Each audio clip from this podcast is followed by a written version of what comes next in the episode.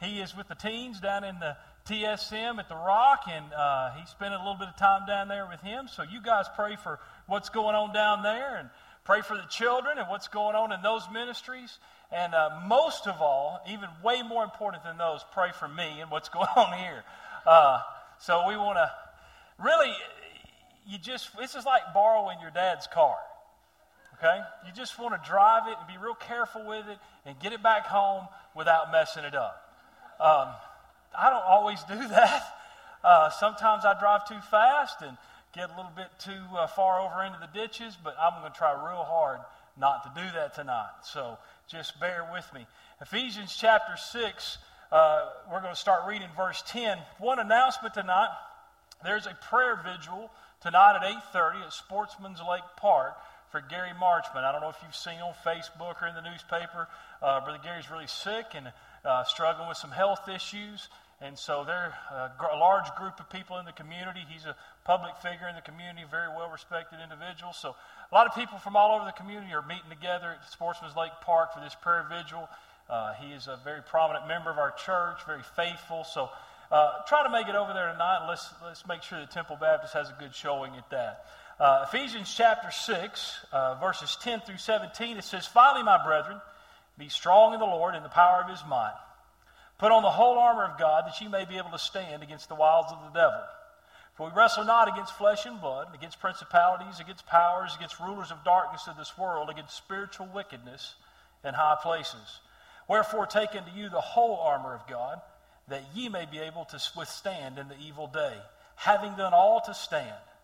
Stand therefore, having your loins girt about with truth, and having the breastplate of righteousness and your feet shod with preparation of the gospel of peace. Above all, taking the shield of faith, wherewith ye shall be able to quench all the fiery darts of the wicked, and take the helmet of salvation and the sword of the Spirit, which is the word of God. Let's pray. Heavenly Father, thank you for tonight and for your blessings. Lord, I ask you tonight just to meet with us. Uh, help this to be an encouraging time. Help it to be a, a time of information and education, Lord, and help it to be a time of exhortation where we can leave here excited about what your word says. Lord, we ask you to bless the other, other uh, areas of ministry tonight. Lord, be with preachers. He meets with the teens and uh, be with the children in their ministries tonight. And just we ask that all the things we do tonight will bring honor and glory to you. We ask a special measure of blessing upon Brother Marchman and uh, his uh, physical battles. Lord, I pray that you'd give the doctors wisdom as they diagnose and treat him. And Lord, just be with that family and give them grace during this time. We ask these things in Christ's name. Amen. You can have a seat. I, uh, you know, I remember as, as, a, as a youngster, now, I, I, don't ever remember not being in church. My family got in church when I was really young, probably four years old. And I remember this church that we went to for a long time in Little Rock, Arkansas. They had a uh, had a group of people that they used to pick up on the buses. Now we had a big bus ministry and went and picked people up, brought them to church. And this particular guy was uh, um, I really don't know what the politically correct thing is. He just uh, uh he was a little he was special. Is that right? Is that how you say that? And uh, he um, the preacher. I remember the sermon he preached that night or that morning. He was preaching about laying your sins on the altar. And uh, he was using a passage from the Old Testament, and you know, this is uh, late 70s, early 80s, and uh, he's spitting about the third row, and I mean, laying it down about laying your sins on the altar. And he's naming sins. He said, Some of you need to lay your adultery on the altar. There's some of you out there that need to lay your alcohol on the altar. And he said, Some of you out there need to lay those cigarettes on the altar. Well, this guy got to thinking. I guess he got under conviction. And when the uh, invitation started, he comes forward, kneels down, and takes his cigarettes out and lays them up on the altar. I, will never forget. I'm, I'm, a little kid, and I still remember that box of Marlboro Reds or that pack of Marlboro Reds laying up on the altar. Well, that's not the best part. he gets up, goes back to his seat, and he gets thinking about wanting a cigarette later, and his cigarettes are laying up there. So we're on about the 14th uh, verse of the invitation. He decides to go back down there. So he goes back down to the altar and kneels down And as he kneels down, of course, the assistant pastor, he knows what he's doing. So he just reaches up. We didn't have this many steps, there was just one step. He reaches down and just slides the cigarettes back out of the way. And this guy doesn't see it. So he's down praying and reaching up, feeling around like this, looking for those cigarettes. I feel like that sometimes. I'll lay things on the altar and I go back and try to get them back off. Am I the only one that does that? Um, that has nothing to do with the sermon tonight. It's just a good story. And sometimes I need to get a good story. I need a good story to get going. I need to hear you laugh, and that encourages me and gets me going. Uh, a few weeks ago, a couple weeks ago, uh, I guess it was June 25th, we celebrated the 139th anniversary of probably the worst defeat in American military history. Now, I noticed on June 25th that we didn't put the American flags down the center of the, uh, uh, the median in Coleman because nobody wants to talk about this. It was a terrible defeat. We all know it. You've studied it in history. Uh, General Custer, at the Battle of Little Bighorn, thought it was a, a, a grand idea to take five battalions out of the 7th Cavalry and attack the middle of 2,500 of the most skilled horsemen, all armed with modern repeating rifles, and he felt like that was a good idea. I, I, have no, I wish, the bad thing is, they were all killed. All 209 and General Custer in the front. So nobody had the opportunity to ask him, What exactly were you thinking? I mean, what was really going through your mind? How did you feel like that was going to turn out for you? I was talking to a guy earlier in the week, uh, or, or last week, and he was struggling with some things and just doing some things he didn't need to be doing. And I just asked, my question to him was, What was your end game there? And sometimes I, I look at this story of Custer, and I wonder what his end game was. I seriously doubt that he had any intelligence about his enemy. How many they had, what he was facing, what he was up against. I, I, I, doubt seriously that the leadership of the 7th Cavalry did any kind of planning prior to battle. But you know, I got a question tonight. How prepared are you to defend yourself and the battle that you face? Do you have any intelligence on your enemy? Now, I always, preparing a sermon, especially on Wednesday night or on Sunday. For some reason, on Friday, uh, I'm comfortable with that group down there. I preach down there every week and on Sunday, and, and, and it seems to come a little easier for me when I preach down there. But I will second guess myself in preparation when I'm preaching in, in big church. And, uh, um, and sometimes I'm looking at my sermon and I'm saying, okay, now why am I, why do they even need to know this? Why, why is this important? And so I asked that question about this topic and this sermon, and the answer was very simply false doctrine and apostasy. That's it. False doctrine and apostasy. We live in a world today that is inundated with a weak, watered down evangelical gospel that all it con- is concerned with is making somebody feel good about themselves. You know, if you go to the bookstore and you go to the religious section, it is full of books about basically the topic is if you'll give your life to Jesus, everything's going to be okay. If you turn on the television Sunday morning, you're going to see preacher after preacher that propagates the gospel of possibility thinking. If you'll just give your life to Jesus, everything will work out. Well, somehow history doesn't line up with that philosophy. Now, listen, I, am not telling you something. I, I, called this guy's name before and made people mad, so I'm not doing it this time. I, I, I promise my intention is not to make anybody mad. But I've seen this guy on TV, really handsome, really nice suit, say, if you'll give your life to Jesus, it'll all work out. I want to ask this individual if he's aware that Paul got his head cut off. Do, you understand, and I've said this before when I preach, do you understand that every single disciple died a martyr's death except John, and he was boiled in oil and exiled at Isle of Patmos? It didn't work out all great for them. 50 million Christians were martyred during the Dark Ages, drugged behind the chariots of Roman soldiers down the cobblestone streets of Rome, burned at the stake, thrown into the Colosseums, and torn apart by lions. Maybe they just didn't understand that if you give your life to Jesus, everything would work out. Maybe we should stop trying to figure out sending aid and military support to the to the martyrs of ISIS, maybe we should pack up a lot of those books and send them to them. Maybe we should pack up some videos of those preachers because they just haven't got it yet. You think that's accurate? I don't think so.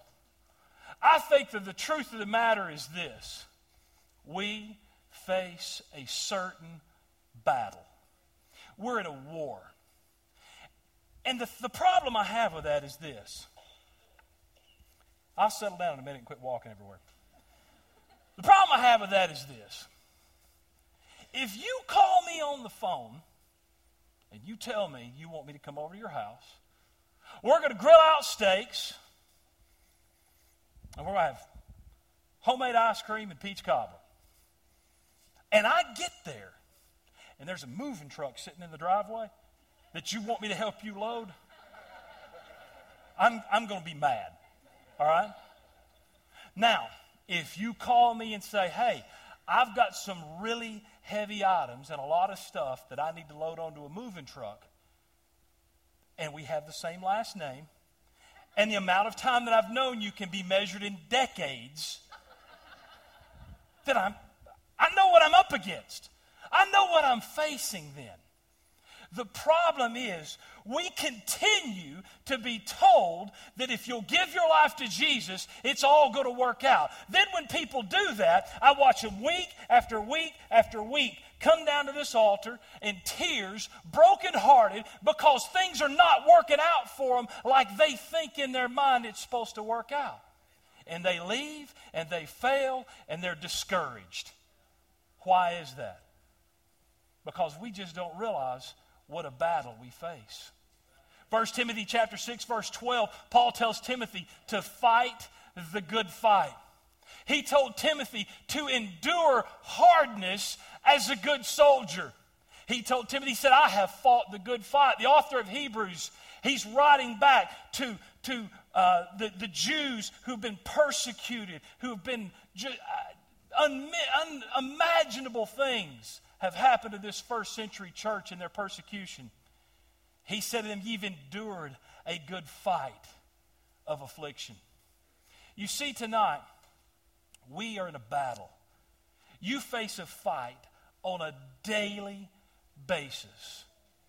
So, my question to you is what can we do to be prepared? How can we be ready for this battle?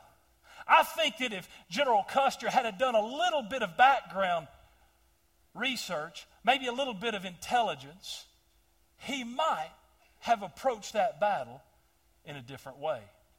And you see, I think sometimes young Christians and people who, who are newly saved, they just don't understand exactly what it is that you're facing.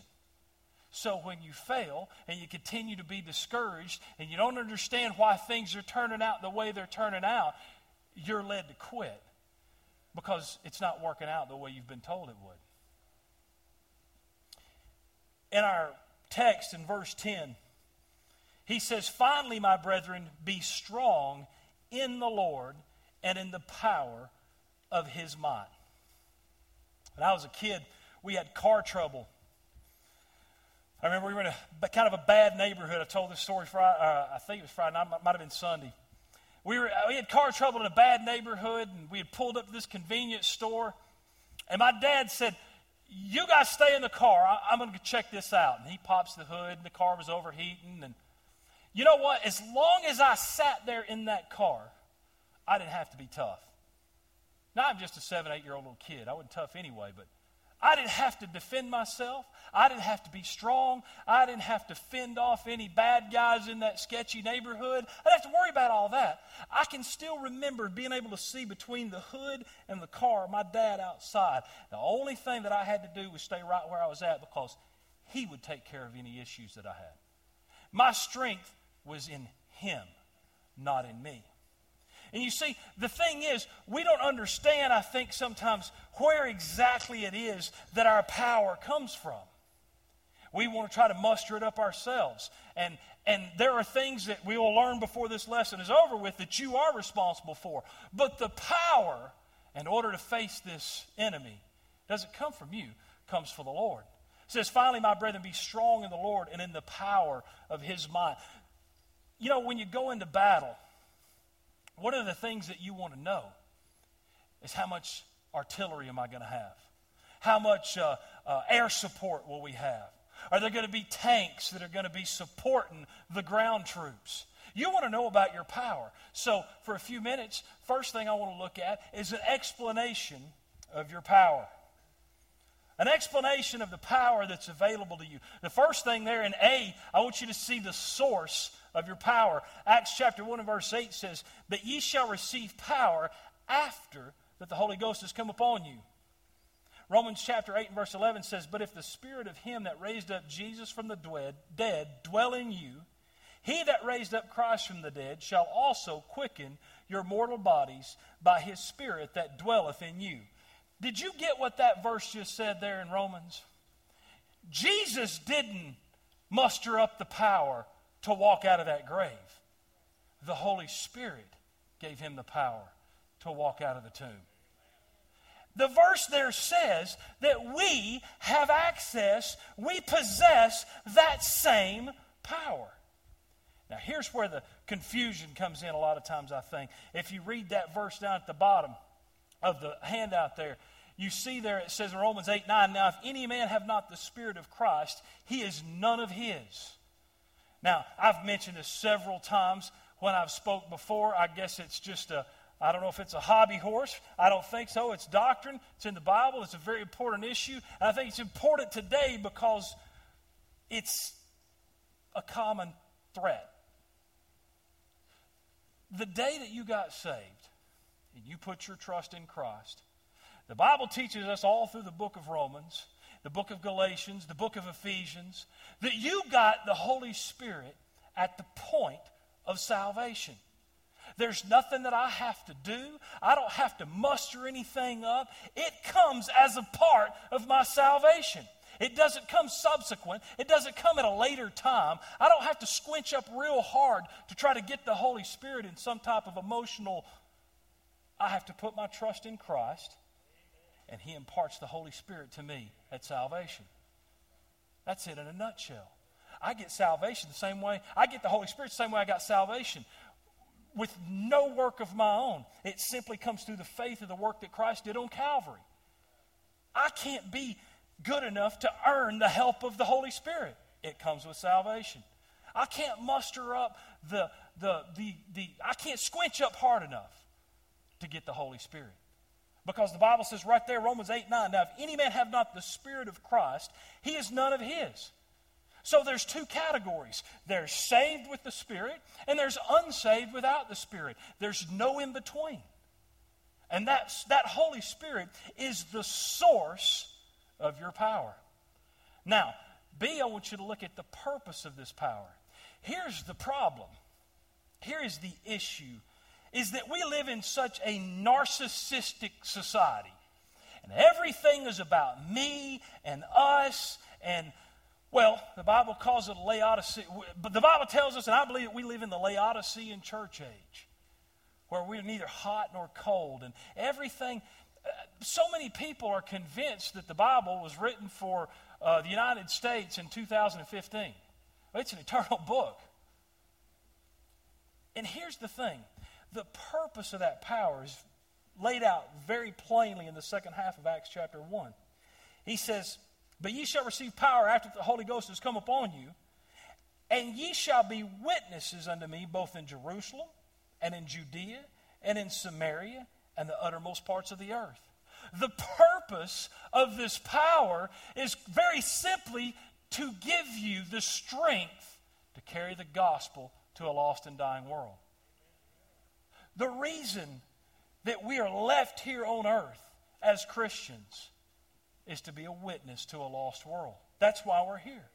So, the source of our power is the Holy Spirit that we get at the point of salvation. You ask the question, okay, well, how come those guys had to go to the, to the upper room and wait there? That, because they were saved prior. They, they were with Jesus. When Jesus ascended to heaven, then he, then he sent the Holy Spirit, the Comforter. Now, where we are in history, that can never be repeated. Is there anybody in here who was born and saved prior to Jesus' ascension to heaven? No.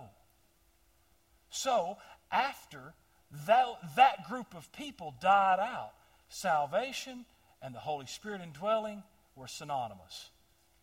They were simultaneous. They happened at the same time. And the purpose of Jesus sending that comforter was to empower them to be able to face the task that was ahead of them. Their number one goal, their number one mission was to take the gospel around the world. The Bible says in 2 Corinthians chapter 5 verse 18, all things are of God who hath reconciled us to himself. There was a time that we in our lives were separated from God as a result of our sin. And if you came to a point in your life where you realized you were lost without Christ and you're on your way to hell and you put your trust in the work that He did on Calvary, the Bible tells us that that faith reconciled you, it joined you back to God. And he says here in this verse that all things are of God who hath reconciled us to himself by Jesus Christ and hath given to us the ministry of reconciliation. So, what we have here is an explanation of power. We have the Holy Spirit who has indwelled us for the purpose of carrying the gospel to a lost and dying world, for the ministry of reconciliation. Listen, you don't have the gift of, of, of witnessing, you have a commandment to witness. It is your job, it is your duty as a Christian to be a witness and a testimony about what God has done for you. You say, Well, I'm not sure if I know how to do that. Can you just tell people what He's done for you? Can you tell somebody how He saved you? That's it in a nutshell. That's preaching the gospel. Well, we look at this explanation of power. There's two things I want you to know in this lesson tonight, and then there's some things I want you to do. First thing I want you to know is, is that you have power. You have a source of strength in this battle that you face. But the other thing that I want you to see is an identification of the enemy. Verse 12 says, For we wrestle not against flesh and blood, but against principalities, against powers, against the rulers of darkness of this world, against spiritual wickedness in high places. The first thing that I want you to see about this, this enemy is his organization. You see it there in the layout. The principalities, a principality is an area that a prince would rule over. In Daniel chapter 10, there's a very interesting story where Daniel uh, uh, gives an account of a vision and a conversation that he has with an angel. And this angel tells him that for three weeks I was held up by the prince of Persia, who was an, an, an angel of, of, of Lucifer, a demon. And he said, when Michael came along and helped me out, I was able to get away from him and come here to meet with you today. Now, what does that tell us? Well, the devil, as you can read there, the devil's not a cartoon character in some red pajamas with a pitchfork and a pointed tail. He's not leading a group of silly flunkies in diapers with red wings. Satan is the commander in chief of an organized army with intelligent, sophisticated, ranking structure that works together to carry out the next thing we're going to talk about. What I'm trying to say to you tonight is, is, is don't take him lightly. This operation that the devil has, if you study in the book of Revelation, how he was kicked out of heaven, because at that time, I, I, I figure that either it was Satan and two other guys, Michael and Gabriel, or Satan was the head angel, the head guy. And he believed in his heart that he could overthrow God, that he could be even with God. He's cast out of heaven and he takes with him a third of the angels of heaven. Now, I'm not sure how many that is, but the Bible says that there were ten thousands of ten thousands of angels. Now, you can't do the math on that because the Greeks did not have, in, in, the, in, in Greek, there is no number above a thousand. Those guys can only count to a thousand. That's it. So when they say 10,000, I can't count to, I can barely count to 100. Uh, when, when they say 10,000 of 10, it was an infinite number. And he took a third of that with him. And in this third of this demonic uh, army of demons is a ranking file. Now, I'm not sure exactly how that works out. I could give you some type of surmise, but I'm not going to do that because it'd just be my opinion. But I know this there was a prince of Persia, there was a prince of Greece. They had areas and dominion, or they have areas and dominions that they see over. And what they do, they work together to carry out B, an agenda. The Bible says there that these principalities against powers, against rulers of darkness. 1 Peter chapter 5 and verse 8 says, Be sober, be vigilant, because your adversary the devil, as a roaring lion, walketh about seeking whom he may devour. The devil's plan is simply to devour and destroy anything God has ordained. The greatest creation of God was man. The purpose of man was for fellowship with God. Soon after man was placed into the garden with his companion Eve, Satan comes to destroy. Just as God had a plan for man, Satan has a plan as well destruction.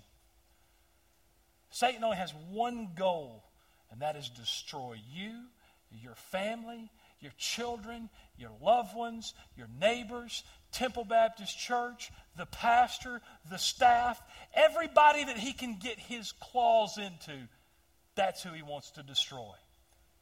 When he comes before God in the book of Job, God asked him where he'd been. He said he'd been walking to and fro about the earth. What, what, what's he doing? That? He's looking. He's on the prowl. He's searching. Peter said he was as a roaring lion, seeking whom he may devour. Listen to me.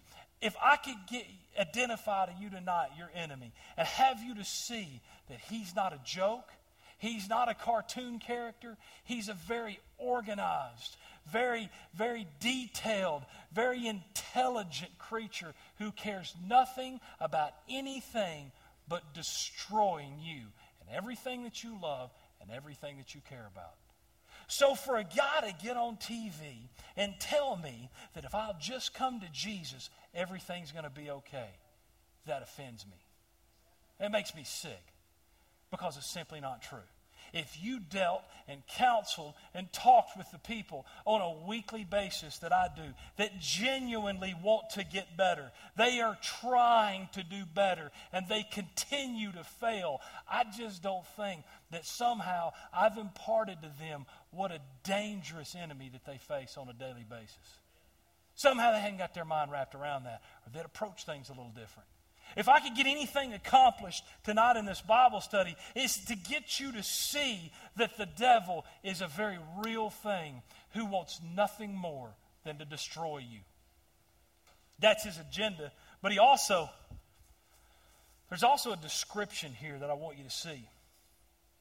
Now, here's, here's the confusing thing. Here's the thing that, that I'll be honest with you, I, I didn't understand this until later in my adult life. 2 Corinthians chapter 4 and verse 4 says, In whom the, we've got that up there? Yes. Read that with me. In whom the God of this world, stop right there. In whom the God of this world. Now, the Bible says, what, what we're looking at here, this verse says, For we wrestle not against flesh and blood, but against principality, against spiritual wickedness in high places. First, Second Corinthians chapter 4, verse 4 says that he is the God of this world. He hath blinded the minds of them which believe not, lest the light of the glorious gospel of Christ, who is the image of God, should shine unto them. Ephesians chapter 2, verse 2 says, Wherein in times past you walked according to the course of this world, according to the prince of the power of the air, the spirit that now worketh in the children of disobedience. You know what I didn't quite have a, a good grasp of?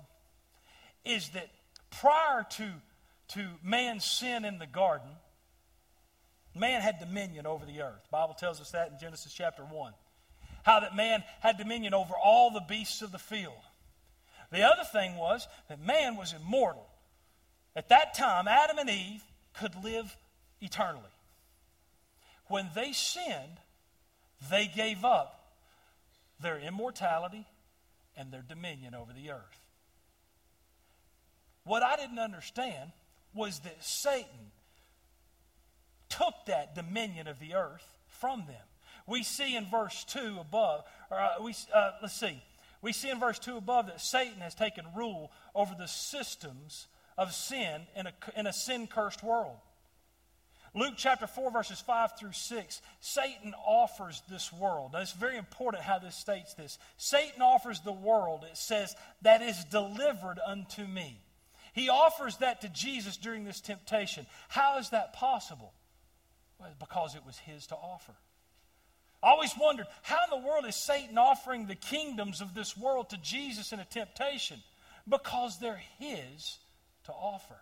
When man sinned, Satan took that dominion and he rules. He's the God of this world and this system that we live in.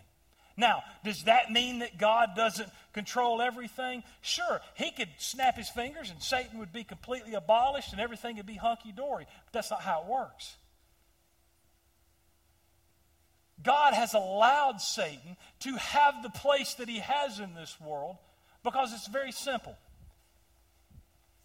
If I had of 25 years ago captured my wife, got her in a headlock, and made her say the wedding vows, I come pretty close to doing that. It's a long story, but then would that really be love? No. No. She recognized what an outstanding character that I was. And she decided all on her own that I want to spend the rest of my life with that guy because he's something else. And I think she made a great decision. That's not a joke. I don't know why you're laughing. It was a joke earlier about the guy reached up for cigarettes. That's the truth.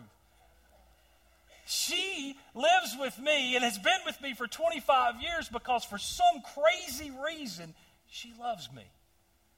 I don't have to force her to stay. I don't have to wonder every night if she's coming home from work. She's usually late, but she comes home.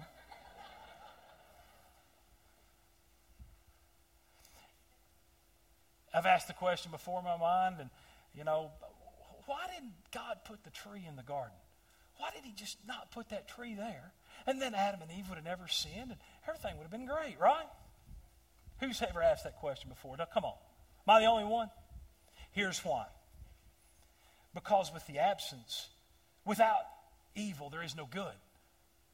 And in order for you to prove your love to God, there must be wrong for you to make a decision to not do that. The Bible says, if you love me, you will keep my commandments. The reason that He's the God of this world is because God big G allows little g to be the God of this world so that we are put in a position that we have to make a decision, a free will choice about what we're going to do. And that is how we prove our love to God. So when things don't work out for you, and when they go awry, it's not because God's mad at you. Uh, Jonathan McNeese, one of my favorite preachers, was preaching a uh, revival at this church. We were at the Civic Center. And he preached a sermon and he talked about how in the world could a God allow a little child to be mistreated in an inappropriate way. We all know what I'm talking about. There's no kids in here. I, didn't, I just realized that. But how in the world could God allow that to happen? God's just as mad about it as you are. But you see, He made man, and He allows him to have a free will. And he has the ability to make his choices about what he wants to do, whether it be good or whether it be evil. And when you make the choice to do wrong, that's your choice, and it's influenced by the God of this world. So you see, what you're up against is not just a cartoon character, it's a very organized group of soldiers with a very serious agenda that their description is all spiritual warfare in, in a kingdom that they rule. We're playing on their turf. You see, Custer didn't take into consideration that he had just marched these guys 30 something miles that day. He didn't take into consideration that they were malnourished, undertrained, under equipped. And he didn't think about the fact that I'm fighting this group of 2,500 soldiers on their turf. Because he would have probably approached it a little bit different. You see, in our battle against the devil, we fail to take into consideration that we are the visiting team. He has home field advantage because he's the God of this world. So when things don't work out the way you want them to work out, it's not because God's mad at you, it's because you're playing on his field. So, those are the things I want you to know. First of all, first thing I want you to know is the, you know, your power, the source of your power. I want to give you an explanation of your power. I want to give you uh, some identification about your enemy. But the last thing is I, there's some things that I want you to do. There's some expectations of a soldier. In verses 14 through 18, it says, Stand therefore, having your loins girt about with the truth, and having the breastplate of righteousness, and your feet shod with the preparation of the gospel of peace. Above all, taking the shield of faith, wherewith ye shall be able to quench all the fiery darts of the wicked. And take the helmet of salvation and the sword of the Spirit, which is the Word of God. Two things I want you to pay close attention to there. Verse 11, where it says, Put on the whole armor of God. Doesn't say, Hey, stand there while I place it on you. No, he tells you to put it on. Goes on and it says, That ye may be able to stand. Verse 13 says, Take unto you the whole armor of God, that ye may be able to withstand. There are some expectations of a soldier. There's some things that you're expected to do. Every club, every organization, every uh, fraternity has certain expectations of their membership. Why would you think that God would not put expectations upon you? There are certain things that He has for you. As a soldier enlisted in a fight against spiritual wickedness in high places, we have some responsibilities that fall on us. Leaders train, guide, help, instruct, but at some point the individual soldier must engage in the battle with the enemy. The leader cannot do it for him. That is why each soldier must be prepared for battle. Now, look here. I've never been in the military, but my dad was in the military. I've heard him talk a lot about it, and I've watched a bunch of war movies, so I'm an expert on it. I, know, I know you go to boot camp, right? You get trained. You got a drill sergeant that's there yelling at you. My dad was a drill sergeant. You got a drill sergeant that's yelling at you, making you do push ups and making you run. And then you go to AIT and you get some advanced training or, you know, what, whatever your MOS happens to be. And you get a lot of training, and they try to get you, get you all ready for battle. Uh, David Hackworth, the, at one time the most decorated living war soldier, said, The more sweat on the training field, the less blood on the battlefield. And these soldiers get you, I mean, these leaders and these, these instructors and these sergeants, and they get you ready for the battle. There comes a point you've got to pick the gun up and you've got to get in the battle. There's some expectations placed upon you. He can't do it for you. He can't put pressure on the trigger. You've got to do that. So there's some areas, three areas, that we need to be prepared in. The first one has all to do with mobility. You see, these soldiers or these common people at this time, especially these Jewish people that he's referring to here, they wore these long tunics. I think I'm saying the word correctly. Looks like a long dress to me. But I guess there was a difference between the women's robes and the men's robes. I don't know. But when they got ready to do something, they would literally take these dresses or these robes and pull them up between their legs and wrap them around their waist and tie them. And that did a couple of things.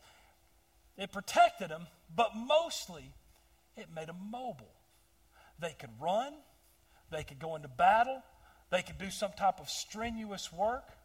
Well, he says for us to gird up our loins with something very specific. He said, having your loins girt about with what?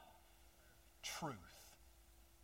And this thing has everything to do with our mobility. Because if that thing's not tied up and out of the way, what happens? You get tangled up in it. You know what happens to us, unfortunately, in so many times? Is number one, the first area that you need to be prepared in as a soldier is in your view. Our view. How we see things, how we view things, how we weigh these things out.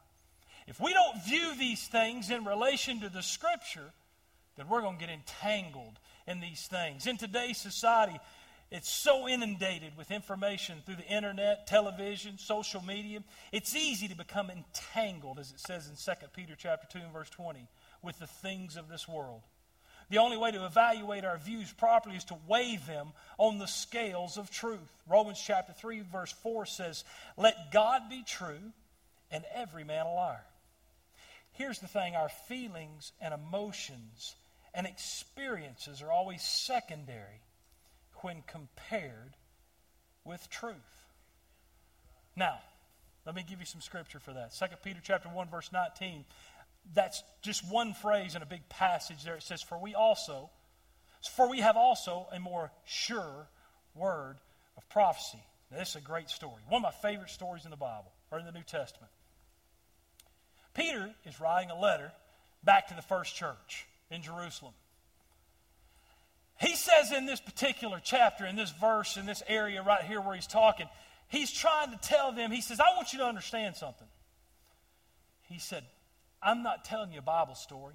He said, I'm not telling you a wives' tale. He said, I'm not making up some, some mythology. He said, I'm telling you about something that I've seen with my own eyes. Now, you think about Peter and his experience. Peter, uh, I would assume, if you study history a little bit in the community that they lived in, a small fishing community in Galilee, and the fact that uh, Peter was closely associated with John and uh, was a uh, uh, ran a commercial fishing boat for John's dad, and John was Jesus' cut. These guys more than likely all grew up together. So here's Peter. He's probably seen Jesus as a 12 year old confounding the, the Pharisees in the temple. He's seen this. We know without a question that Peter was, was present when Jesus performed his very first miracle when he turned the water into wine. Peter was present for every miracle in between and the very last one. Peter was present when he calmed the storm. Peter was there when he allowed Peter to walk on the water. These are all things that Peter experienced and things that Peter seen. Peter gives an account in this passage right here where he says, he tells them about the Mount of Transfiguration. Now, this thing probably trumps all of the other experiences that Peter had because at this particular time, Peter's seen Jesus in all of his glory. And you know what he said? He said, We have a more sure word of prophecy. Now, what does that mean? That means this when your experiences and your emotions and your opinions differ from Scripture, the Scripture is more sure. I had a conversation with a guy just a few weeks ago. And this guy, he's an assistant pastor at a church, not this church. He says to me something that is directly opposed to black and white principles of the Scripture. Tells me about something he had seen. And he said, I tell you what, though, he said, he said, they got a lot of good results out of it. I'm really not sure how to respond to this guy. I'm trying to be nice. I'm trying to be humble. I don't want to act like my brother. My brother's really obnoxious. No, I'm just kidding. So finally, I couldn't take it anymore. And I said, Well, you know what, man? It really doesn't matter. It doesn't matter even what the results were.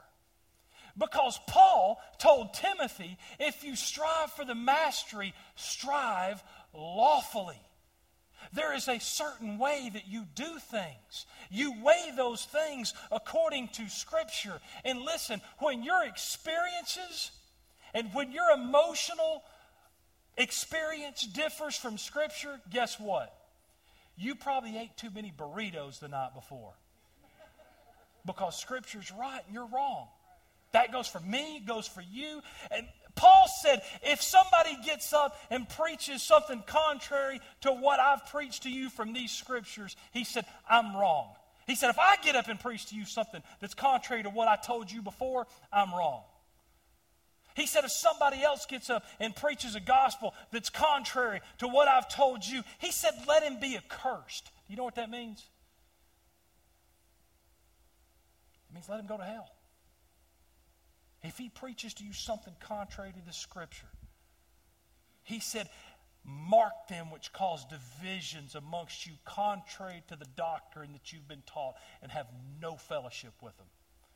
Why is that? Because everything should be weighed in your view scripturally. It says, have your loins girt about with truth. Why is that? Because we get entangled in worldly affairs and things that are going on, and we will get our emotions involved, and we get our feelings involved in something, and we base an opinion or a view on something based upon our emotions rather than upon Scripture, and that's where we get off base. Perfect example. Very hot topic right now gay marriage.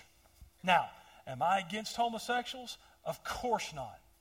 They're individuals that have a soul that need the gospel, that need to put their trust in Jesus, and hopefully get saved and go to heaven when they die. That's what this whole thing's about. We're not talking about the individuals. We love them, we care for them. But the truth of the matter is this regardless of how close you are to that particular loved one who's caught up in this difficult sin, and you want the best for them and you want them to be happy, the Bible explains very, very plainly in Romans chapter 1 what the scriptural view of that is. And it's right there in Romans chapter 1, verse 25, it says, Who changed the truth of God into a lie. You see, society manipulates and changes the Bible to fit their needs. And when we get entangled with those things, what happens? We get tripped up. We fall. So, the first thing that you want to prepare yourself in is in your view. And you make sure that your view of worldly matters are weighed against Scripture, not against emotion, not against opinion. Well, I had a guy tell me one time, man, you don't know what I've seen. I, I, I seen a, a, a really uh, a great experience. This person fell out in the Spirit. That's not Scripture. It's, it's just not. So when you see something like that, you weigh it against Scripture and you go with Scripture. When somebody tells you that you have to have an experience subsequent to your salvation in order to get the Holy Spirit, you take them back to Scripture. And your experience and your idea and your opinion doesn't matter if it's contrary to what the Bible teaches. So don't get entangled. That first thing, your view is all about your mobility and your ability to be able to move as a soldier. The second thing there is all about methodology. The second half of verse 14 has, says, having on the breastplate of righteousness. And it has everything to do with our actions. You see, here's what happens you formulate a view of things you begin to have an idea of about how things should be and how they should how you view these things and based upon your belief will result in your action your doctrine dictates how you behave. Do you understand that? Think about that for a second. How you believe will dictate how you behave. That's why it's so important that you base your views upon Scripture because what you believe will dictate how you act. Romans chapter 6, verses 13 and 18 and 19 talks all about yielding your members for works of righteousness. The way that you protect yourself See, this breastplate of righteousness, it protects all of those, those important organs your heart, your liver, your kidneys. These things that if an arrow or a dart or a spear were to hit, death is certain. How do you protect that? The Bible says, by righteousness. That's your actions, what you do, how you conduct yourself. So we need to be prepared in our view because it affects our action. The last thing is as servants of the Lord and soldiers in his army, there is a certain code of conduct that we're expected to maintain. Every corporation, place of employment, private club, or institution has expectations of their affiliates. We, as children of God, are expected to sustain a level of holiness in our action. We get accused as Baptists as being, uh, you know, I'm not going to get ahead of myself. I'm getting to that my next point. So the next thing is mechanism. All to do with how you defend yourself. And that next thing that I was about to talk about, 1 Peter chapter 5, verse 8 says, Be sober, be vigilant, because your adversary, the devil, as a roaring lion, walketh about, seeking whom he may devour. If we know he's coming, if we know he wants to devour us, then it makes good sense to have a defense system, doesn't it? To be ready for this thing, to be looking for him coming. So, how do we do that? The very first thing, A, is in your basis.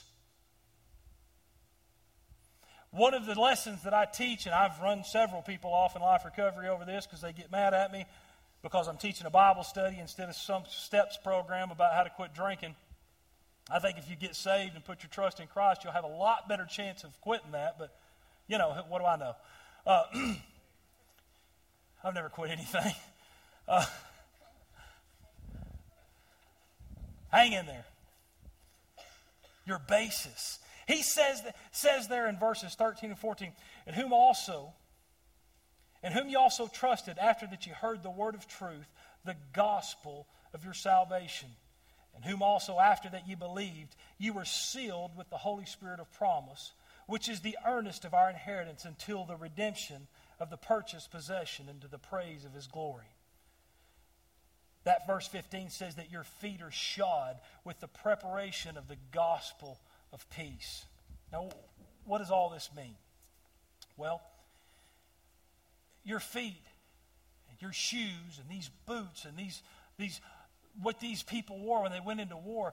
I don't know about you, but if I'm fixing to go to work, uh, framing a house, I really don't want to wear my Sunday slippers. You know what I mean? I want some good boots on because I want my foundation to be secure. I taught this lesson, as I was saying earlier, in life recovery about eternal security and about the sealing work that we just read about in Ephesians there of the Holy Spirit. How that when a person puts their trust in Christ, they're sealed until the day of redemption. Listen, if you spend every day of your life wondering whether or not you're saved, you'll never accomplish anything. Because uh, an insecure soldier, a soldier who has no peace and no stability, he's never going to be effective. If you have to wonder every day if God's got mad at you and kicked you out of the family, you will never be able to go forward for God. If you have to wonder, did I really mean it? Was I really did I really plug in? Then I suggest to you that you come down here or you get with me or you get with someone and you get that nailed down because you will never be effective for the Lord until you have your salvation secured. That's the very basis of this battle. Because what's the devil going to do? Every time you slip up, every time you make a mistake, he's going to slip up and whisper in your ear. You see, I knew you weren't saved. I've had some tragic mess ups in my life. I'm a champion at messing up. But you know what? At my very lowest point, I knew one thing I knew I was saved. I knew on February the 1st, 1981, in a little Sunday school room at Fairview Baptist Church in Little Rock, Arkansas, that I put my trust in Christ to save me. And nothing I could do would ever have that taken away from me because it wasn't based upon me. It wasn't predicated upon my actions. It was based upon what he had done for me when he died on Calvary. It wasn't based upon my goodness. It was based upon his goodness. So, therefore, when I reached a point in my life that I had finally realized my life has to get straightened out, I didn't have to get saved again. I knew God loved me. I knew He had saved me. I knew He was my Heavenly Father. I just had to come get forgiveness. I just had to restore fellowship. You must have a good basis in your defense. The, the foundation of our defense against Satan is the secure knowledge of our salvation in Christ. The only hope for peace in our is the only hope for peace is in our salvation. Romans 5 1 tells us. A soldier who lacks confidence will always be an easy target for the enemy. If, as a result of his fear, he turns and runs, this gives the enemy an open to attack. A lack of stability limits our effectiveness, and therefore, our foundational defense against Satan is our security and our salvation. The very basis for our defense against Satan is knowing that I'm a child of God. He can't take that away. He can't change that. He can't mess that up. I can't even mess that up because it's not based upon me, it's based upon Him. And then, very quickly, last, the last thing in defense there is very simply belief. That's that shield talks about there. Above all, above all, taking the shield of faith, wherewith ye shall be able to quench all the fiery darts of wickedness. 2 Corinthians chapter 10, verses 3 through 5 says, For though we walk in the flesh, we do not war after the flesh. What did it say earlier in Ephesians chapter 6? For we wrestle not, wrestle not against flesh and blood. You know what? Your ex wife, she's not the enemy. Okay? Your boss at work that tr- mistreats you, he's not the enemy. That in law that always talks bad about you at the family gatherings, she's not your enemy. Your enemy is the devil. The Bible says that it's not flesh and blood.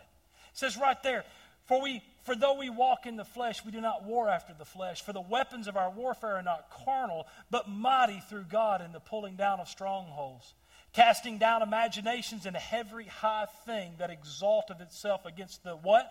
The knowledge of God. And bringeth into captivity every what? Every thought to the obedience of Christ. The devil's attacks always come in our mind. That's, his, that's where he comes at us. He sends those fiery darts and those wicked imaginations and those things in our mind. That's where he begins to work on us. Nobody's ever woke up one day, threw back the covers, and said, I'm going to the dope house. That never happens. Even a person who's, who's struggled with addictions, they don't just wake up one day and jump in the car and drive somewhere and buy a sack of dope. They start to think about it devil begins to work on their minds. Nobody's ever just gone to work one, one day and grabbed some woman and said, hey, let's go commit adultery. No, those things begin to work. Where first? In your mind. Since the devil's attacks always come in our minds first, he hits us with the fiery darts of doubt. Genesis chapter 3 and verse 1 says, Yea, hath God said. I call it the yeah buts. You know? I know what the Bible says, but yeah, but that's why we're always trying to, to justify our actions. Our shield of faith comes from Romans chapter 10, verse 17. Faith is gained through Scripture. Our sword of the Spirit is the Word of God, this passage tells us here. Therefore, our defense against Satan, as well as our offense against Satan, is Scripture. If you have trouble with your thought life, I bet you could conquer that if you made it your job to go through the Bible, especially the book of Proverbs, and memorize every verse that had to do controlling your thought life. If you have pro- an anger problem, I, I don't. I, I realize that there are diagnosable issues that a person requires medication, but I think the book of Proverbs is some of the greatest medicine that you could ever apply to your anger issues. You memorize every verse in the book of Proverbs and you meditate on those things and you keep that scripture in your mind. And when the devil comes along, he whispers something in your ear. He fires that dart at you and you respond back to him with the scripture that you're meditating on. Guess what he'll do? He'll run the other way. Because the Bible says, Submit yourselves therefore to God, resist the devil, and he will flee from you. Our defense against the devil is all right here in this scripture the way that the Holy Spirit has the opportunity to empower you is by the scripture that you give, make available to Him to help you with. That's where it's all at in the book.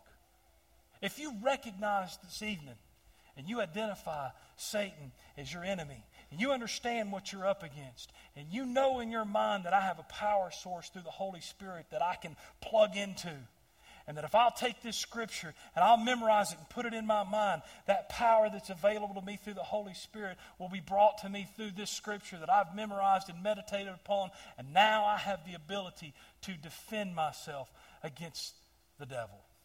It's not about possibility thinking. It's not about sending, uh, you know, one ninety nine ninety nine to a TV preacher and everything's going to turn out okay because it may not turn out okay. But you know what? That all goes back to the very thing that we talked about tonight. It's not predicated and based upon our view of things. It's how God views it. So what the world sees, Paul said, for me to live is gain. To, for me to live is Christ, but to die is what? gain. A short time later, they cut his head off. He wasn't upset about that. To be absent with this body is to be present with the Lord.